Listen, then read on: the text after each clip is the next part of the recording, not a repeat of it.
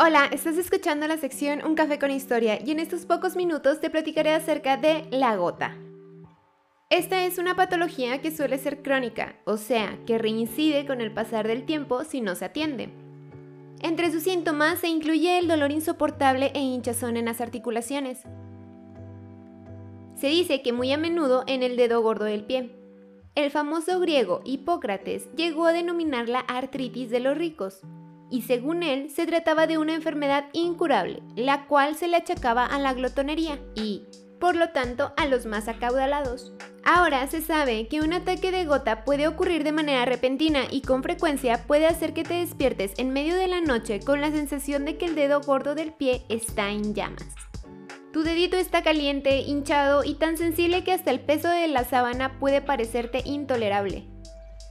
Los síntomas de la gota pueden aparecer y desaparecer, pero hay forma de controlar los síntomas y prevenir los brotes.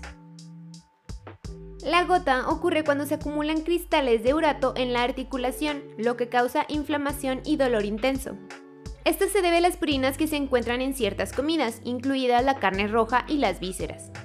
Los pescados y mariscos ricos en purinas incluyen anchoas, sardinas, mejillones, truchas y atún.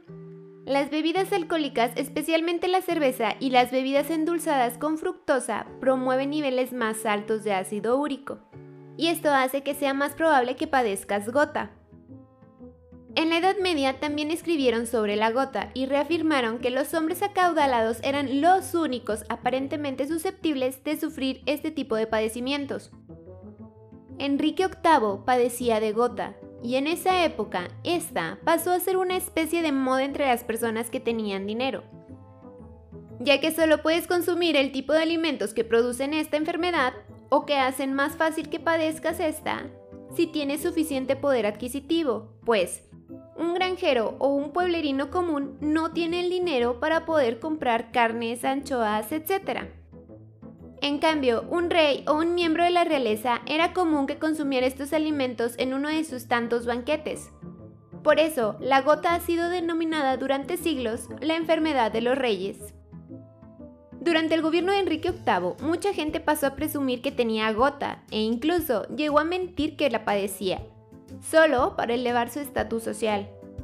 Durante el siglo XVIII, el escritor e historiador inglés Horace Walpole quien padecía de la enfermedad llegó a sugerir que esta, además de prevenir las enfermedades comunes como la fiebre, parálisis o apoplejías, prolongaba la vida, incluso al extremo de declarar que la gota era un remedio y no una enfermedad.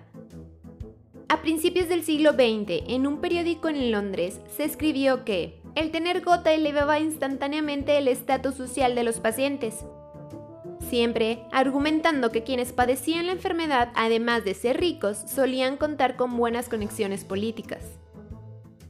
En ese siglo, muchos médicos empezaron a usar botas de vidrio en las cuales aplicaban calor como una forma de bajar el dolor y la inflamación provocada por la enfermedad.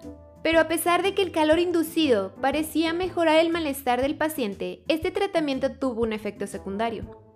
Hacía que el ácido úrico que salía de la articulación terminara viajando a los riñones, donde hacía que éste fallara y muchas veces que la persona afectada falleciera. Y es que, al parecer, el camino hacia la medicina no es lineal.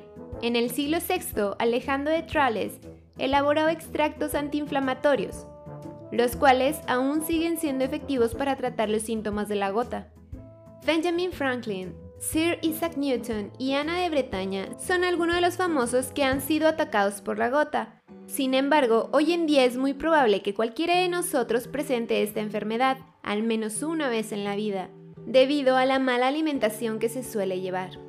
Pero bueno, hasta aquí voy a dejar este episodio, lo quise traer porque me pareció muy curioso que en cierta época la gente fingiera tener una enfermedad para aparentar un estatus social o para reafirmarlo. Ya saben que encuentran este podcast en Instagram como Vino de la Historia y ahí encontrarán linkeadas todas mis redes sociales. Esperando que les haya entretenido, yo me despido. Bye.